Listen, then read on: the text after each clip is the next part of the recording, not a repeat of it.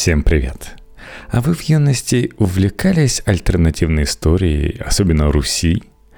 Распад СССР и исчезновение цензуры привели к свободной дискуссии между историками о недавнем прошлом страны. Ранее запретные темы, в том числе советской репрессии или политика вождей СССР, активно обсуждалась на ТВ и страницах СМИ. Хотя в нынешнее время запретные темы снова вернулись. Времена псевдоисториков. Как в 90-х, придумывались истории с новой хронологией о Болганном СССР и забытой империи тюрков. Текст Максима Назарова для T-Journal. СССР любил творить истории и мифы.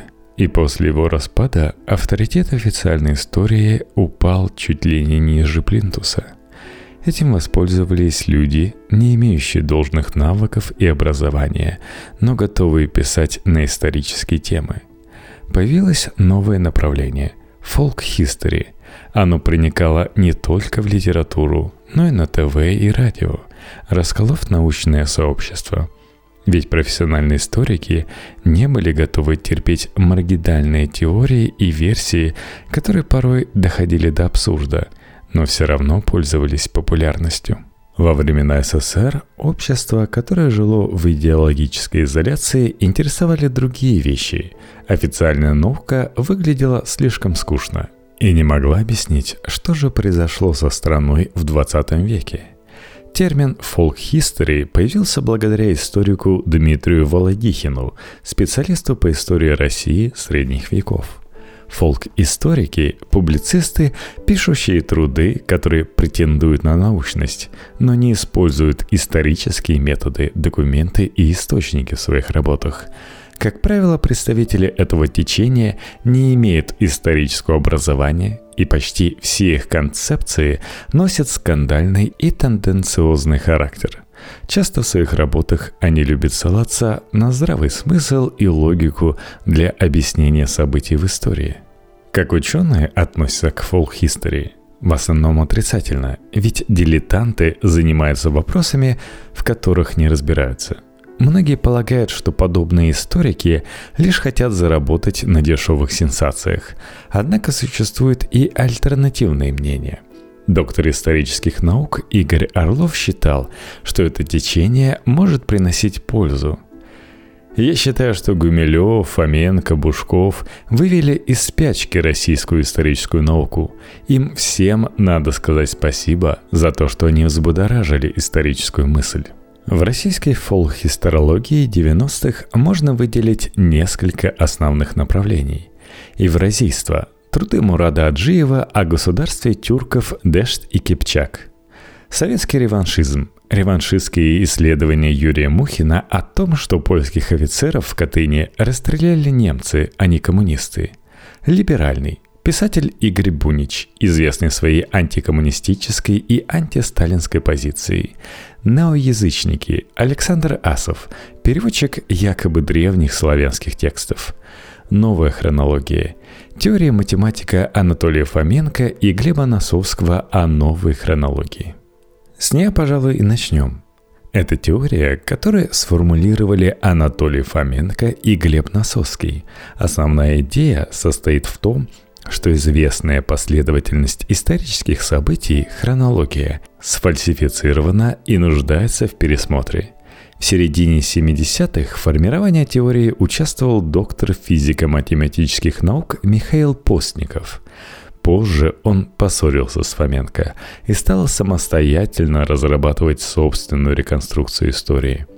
Идею, что привычная хронология содержит ошибки, ранее высказывали и некоторые ученые – в 1721 году Исаак Ньютон в своей работе «Хронология древних царств» пытался пересмотреть древнюю хронологию и всячески развивал идею о том, что библейская история более соответствует истине.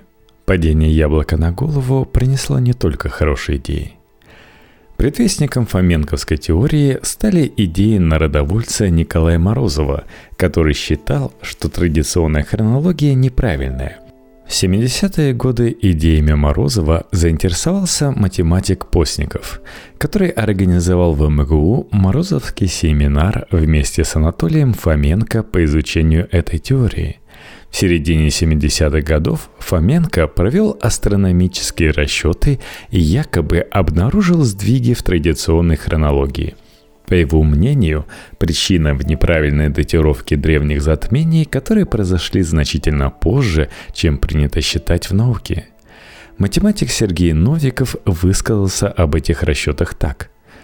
Выслушав Фоменко, я спросил его, как можно делать выводы из столь неточного по своему характеру материала? Это ведь не раздел математической логики – Знает ли он, каков уровень точности в древних описаниях? Был ли Фукидид свидетелем событий? Придавал ли значение разницы между полным и неполным затмениями? Одним словом, подобные выводы – очевидная нелепость.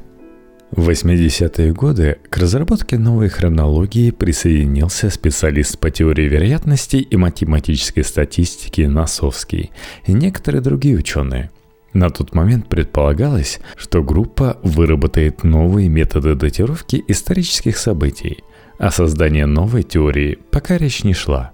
В 90-м появилась книга Фоменко «Методы статистического анализа нарративных текстов и приложения к хронологии». Эта работа, написанная в 1983 году, планировалась к выпуску издательством Саратовского университета – но выход не состоялся из-за позиции ленинградских историков, потребовавших остановить печать работы из-за нарушения принципов марксистской исторической науки. Наиболее удачным для Фоменко стал 95 год. В том году вышла первая известная работа, написанная в соавторстве с Носовским. Новая хронология и концепция древней истории Руси, Англии и Рима. Факты, статистика, гипотезы – Концепция, предложенная двумя математиками, сразу вызывала критику историков, математиков, астрономов и не только. Фоменко и Носовский фактически призвали к радикальному пересмотру мировой истории. По их мнению, вся история тотально переписана по политическим мотивам. Ради этого создавались подложные документы и свидетельства, а процесс стал массовым и организованным. Подобная конспирология не могла не вызвать изумления у профессиональных историков. Фоменко уверен, что подлинная история человечества начинается с XVIII века, по которому осталось множество источников. А вот более ранние документы и археологические находки необходимо дополнительно исследовать. Наиболее спорными выглядят следующие тезисы – существование единой империи, в составе которой находилась Европа, Китай, Турция, части Южной и Северной Америки. Якобы она известна как Русь-Орда, Великая Монгольская империя и под другими названиями. Татаро-монгольская ига – лишь выдумка историков. На самом деле существовал строй из гражданской и военной администрации. Татары – это не национальность, а название военной профессии – мне кажется, наш историк в университете на что-то такое тоже намекал. А, ну еще Фоменко утверждает, что Великий Новгород нужно отождествлять с Ярославлем. Несмотря на критику и разоблачение, книги по новой хронологии стали выходить каждый год. Даже после 90-х накал страстей не понизился, а популярным стало мнение, что проект Фоменко – обычный коммерческий ход, сделанный не ради науки, а для пиара и денег. Историки не могли стерпеть такого, и вскоре последовали статьи, опровергающие идеи Фоменко и его последователей. Достаточно резко против сторонников Фоменко высказался Дмитрий Володихин – в настоящий момент наиболее значительное объединение и личности, представляющие фолк-хистори, прежде всего группировка Фоменко, располагает более мощными финансовыми, производственными и информационными возможностями для пропаганды и социального продвижения своих идей, чем любое научное или научно-учебное учреждение историков-профессионалов – поскольку внутреннее состояние системы исторического знания зависит от состояния внешней социально-культурной среды, то поражение на этом внешнем фронте может заметно сказаться на профессиональном авторитете историков в обществе, а в результате и на общем положении научной инфраструктуры вплоть до вопросов финансирования – Но вроде сейчас все в этом плане успокоилось. Ну или мне хочется в это верить. Легенду существования огромной тюркской империи Дешт и Кипчак продвигал в 90-е писатель и географ Мурат Аджиев, более известный под псевдонимом Мурат Аджи.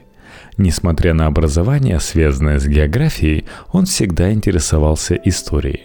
В 1989 году Аджи устроился в журнал «Вокруг света» и участвовал в создании очерков о малых народах СССР. По национальности Мурат Аджи – кумык – который всю жизнь занимался изучением истории собственного народа. На основе своих наблюдений он написал в 1992 году книгу «Мы из рода Половецкого», за которую, как он утверждал, его уволили из журнала по сигналу сверху. История тюрков стала главной темой Аджи. После он написал еще несколько важных работ, продолжавшие его идеи. «Азиатская Европа» и «Полынь Половецкого поля», Исследователь выдвинул гипотезу о существовании Тюркской империи Дешт и Кипчак, занимавшую территорию от Байкала до Атлантики, включая современную Россию. Это государство якобы являлось предшественницей Руси, заверял автор теории, высказывая следующие тезисы. История России началась на Алтае 2000 лет назад. Тюрки представляли собой общность, которая поклонялась верховному божеству Тенгри. Степники создали высокоразвитую цивилизацию. По мнению Аджи, они изобрели новые орудия труда и технологии создания дорог и зданий. Почти вся Европа говорила и писала по-тюркски до начала XVI века – все эти идеи нравились современным тюркоязычным народам, активно искавшим свои корни и новые идеи после распада СССР. Работник фонда Эльбурсоида Хафиза Чучаева утверждает, что, наверное, нет ни одного тюрка, кто не знал Мурата Аджи. Для кавказских тюрков его труды стали откровением, разрывом шаблонов и заставляли переосмысливать отношение к своим корням, к своему народу, к своей истории – можно было соглашаться или нет с его точки зрения на те или иные вопросы, но он точно не оставлял равнодушным и заставлял задуматься. Работа Аджи носит довольно маргинальный характер. Их вряд ли можно назвать научными. Отсутствие доказательств своей теории Мурат Аджи объяснял в духе Фоменко, что все источники тотально сфальсифицированы, чтобы скрыть следы империи тюрок – Последний удар по существованию этой империи нанес Петр I, который якобы уничтожил казацкие вольности. Также в 90-е известность получил писатель и журналист Александр Барашков, пишущий книги и статьи под именем Александр Асов или использующий псевдоним Бус Кресень. За 25 лет его активности почти каждый год выходило по книге, а параллельно с этим многочисленные публикации в газетах и журналах. Асов прославился как переводчик Велесовской книги, вызвавшей много нареканий в научной среде. Ее опубликовали русские иммигранты в Сан-Франциско Юрий Миролюбов и Александр Куренков в начале 50-х годов. По словам Миролюбова, текст книги он якобы списал с деревянных табличек, которые создавались в IX веке – Таблички же были найдены в 1919 году белым офицером Федором Изенбековым. Они содержат информацию о истории славян примерно с 7-9 века до нашей эры. Историки и филологи уверены, что таблички сфальсифицированы Миролюбовым. Несмотря на это, находится много людей, верующих, что книга реальная – по мнению Асова, Велесова книга – это подлинный памятник древней русской литературы, описывающий жреческую традицию Руси. Писатель стал популяризатором Велесовой книги и ее переводчиком, не обладая филологическим или историческим образованием.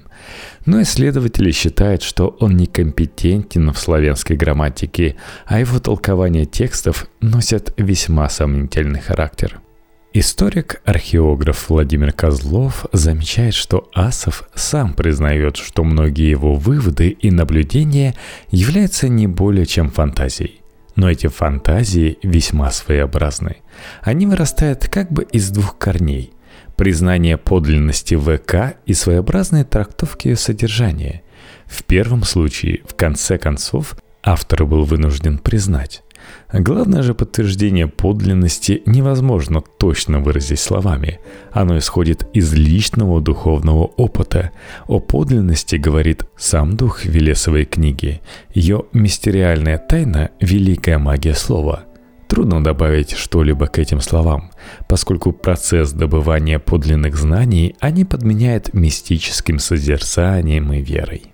Асов, как и другие фолк-историки, отметился своими историческими откровениями. Он выдвинул идею, что бог Род является собой Вселенную, и что остальные боги из славянского пантеона – Сварог, Перун, Световид – представляют собой славянскую троицу – по задумке Асова, в дохристианской Руси существовала собственная традиция монотеизма, основанная на крепком философском фундаменте. Никому не хочется считать себя язычниками. Вдобавок, Асов уверен в существовании Атлантиды. По его версии, их было две – Первая находилась за Геркулесовыми столбами, Гибралтарский пролив, на Крайнем Западе, и погибла 10 тысяч лет до нашей эры, а вторая занимала все Причерноморье. Труды Асова и сегодня можно найти в книжных магазинах, однако его теории вызывают много споров даже среди неоязычников. Они считают, что работы Асова нанесли много вреда славянской вере и исследователям этой темы – но даже в свободных 90-х критика советского строя, а также правда о преступлениях в годы правления Ленина и Сталина стали болезненной темой для тех, кто оставался верным советским идеалам. Бывший инженер и заместитель директора Ермаковского завода ферросплавов Юрий Мухин стал одним из первых, кто открыто стал защищать советское наследие – в 90-х годах он занимался изданием газеты «Дуэль», а в узких кругах заработал статус сталиниста и антисемита. В 1997 году Мухин создал организацию «Армия воли народа», которая выступала за принятие законодательных актов, устанавливающих прямую ответственность президента и парламента за их деятельность. В 2010 году Верховный суд признал эту организацию экстремистской – Основные труды писателя появились после 90-х, но его первая работа, давшая ему известность, вышла в 1995 году под названием «Катынский детектив». Темой стал вопрос о расстреле польских офицеров в Катыни. Мухин поддерживает старую версию, что поляков расстреляли немцы. Все документы, доказывающие вину СССР, писатель отвергает и считает поддельными – как бельмо в глазу появляется в деле неизвестно откуда, неизвестно кем найденный пакет номер один, который показывает, что поляков расстреляли русские. Что собой представляют эти документы? Слезы душу-то капают. Смотришь на документ, подписанный Сталином в 1959 году. Возникает вопрос – Сталин из гроба встал подписать этот документ. Плюс письмо Шелепина с таким густым польским акцентом, что стыдно становится за тех историков, которые участвовали в фабрикации этих документов. Основной рассвет литературной деятельности писателя пришелся на 2000-е годы, когда вышли наиболее известные его работы. «Убийство Сталина и Берия» 2002, «Антироссийская подлость» 2003, Тайны еврейских расистов, 2004. После 90-х годов исторические концепции Юрия Мухина включали следующие тезисы. Американцы не летали на Луну и сфальсифицировали съемки. Сталин убит Хрущевым и его соратниками. Холокост – миф, придуманный евреями. Советский агроном Лысенко был прав, когда боролся против Вавилова и генетиков – Конечно же, научную сенсацию труды Мухина не вызвали. В 2010-х годах его литературная деятельность значительно снизилась. У Мухина с 2015 года проблемы с правоохранительными органами за попытку провести референдум. Правоохранители посчитали, что деятельность Мухина носит экстремистский характер. В итоге он получил 4 года и хотя бы условно. Не всегда у нас сажают за слова. Хоть весьма значительная часть фолк-историков в России поддерживала патриотические и просоветские взгляды, существовали и представители либерального направления, вроде публициста Игоря Бунича. Он закончил Ленинградский кораблестроительный институт, активно занимался морской историей, а также переводил статьи и книги с иностранных языков – имел многочисленные конфликты с КГБ, связанные с распространением антисоветской литературы. Из-за проблем с органами будущий писатель лишился работы. История – любимое хобби Бунича, ставшая его второй профессией. Его основные труды вышли уже после распада СССР, когда сложные темы отечественной истории можно было свободно изучать и обсуждать. Сейчас бы свободно изучать и обсуждать сложные темы отечественной истории, да. Одна из первых работ автора называлась «Золото партии» и рассказывала о финансовых махинациях большевиков, начиная с Октябрьской революции и заканчивая распадом СССР. Большевиков Бунича рассматривает в крайне негативном ключе, словно банду, захватившую Россию – Держа на готове заграничные паспорта, готовые в любую минуту исчезнуть из России так же неожиданно, как они мне и появились, большевики начали грабеж национального достояния страны, растаскивая его по темным углам и переправляя за границу. Вначале это делалось торопливо и неумело. Никто не знал, удастся ли завтра продолжить разбой, а потому все, что можно, нужно было взять сегодня – Параллельно необходимо было избавиться от конкуренции со стороны уголовных элементов, не желавших делиться добычей с новой властью, чей лозунг «Грабь награбленное» нашел немедленный отклик у многомиллионной российской черни. И не сомневайтесь, писатель не обошел своим вниманием события Второй мировой войны – он разделял убеждения советского перебежчика Виктора Суворова, что Сталин готовил войну против Европы и хотел первым напасть на нацистскую Германию, но внезапный удар Гитлера спутал все планы. Свои идеи на этот счет Бунич высказал в книгах серии «Гроза. Кровавые игры диктаторов». Писатель предположил, что причиной поражения на первых этапах войны стало массовое неповиновение советских солдат, которые восстали против сталинского режима. В своих работах он не использует архивы и документы, объясняя, что пишет для простого народа. Бунич скончался в 2000 году – но его работы продолжают издавать в России. Несмотря на то, что 90-е годы давно канули в лету, фолк-истории никуда не исчезли. Практически все авторы этого направления продолжают свою деятельность сегодня, а фолк-хистори остаются способом получить известность, а иногда и неплохие деньги от доверчивых покупателей –